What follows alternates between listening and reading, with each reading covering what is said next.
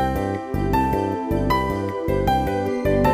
This is Getting God's Message, and I'm Lud Golz. In our last visit, I highlighted how Abraham, after being declared righteous by believing what he had heard from God, continued day in and day out living by faith. Paul, the author of Galatians, likewise received new life by believing in Jesus Christ. This made such an impact on him that he wanted to share what he had experienced with others. He wrote about himself in Galatians 1 I want you to know, brothers, that the gospel I preached is not something that man made up. I did not receive it from any man, nor was I taught it. Rather, I received it by revelation from Jesus Christ.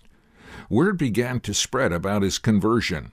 The man who formerly persecuted Christians is now preaching the faith he once tried to destroy. What he had received he now released by sharing it, first with Jews and then with Gentiles. He even went to Jerusalem to meet with some of the apostles to make sure what he was doing was on target. He didn't want to run his race in vain.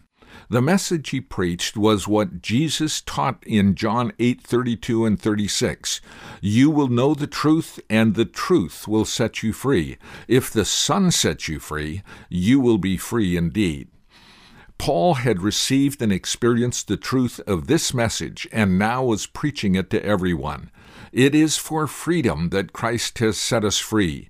You, my brothers, were called to be free. Galatians 5 1 and 13. This freedom is a significant element of experiencing the fulfilled life. This freedom, however, is not merely for us to enjoy, but for us to be released to serve others.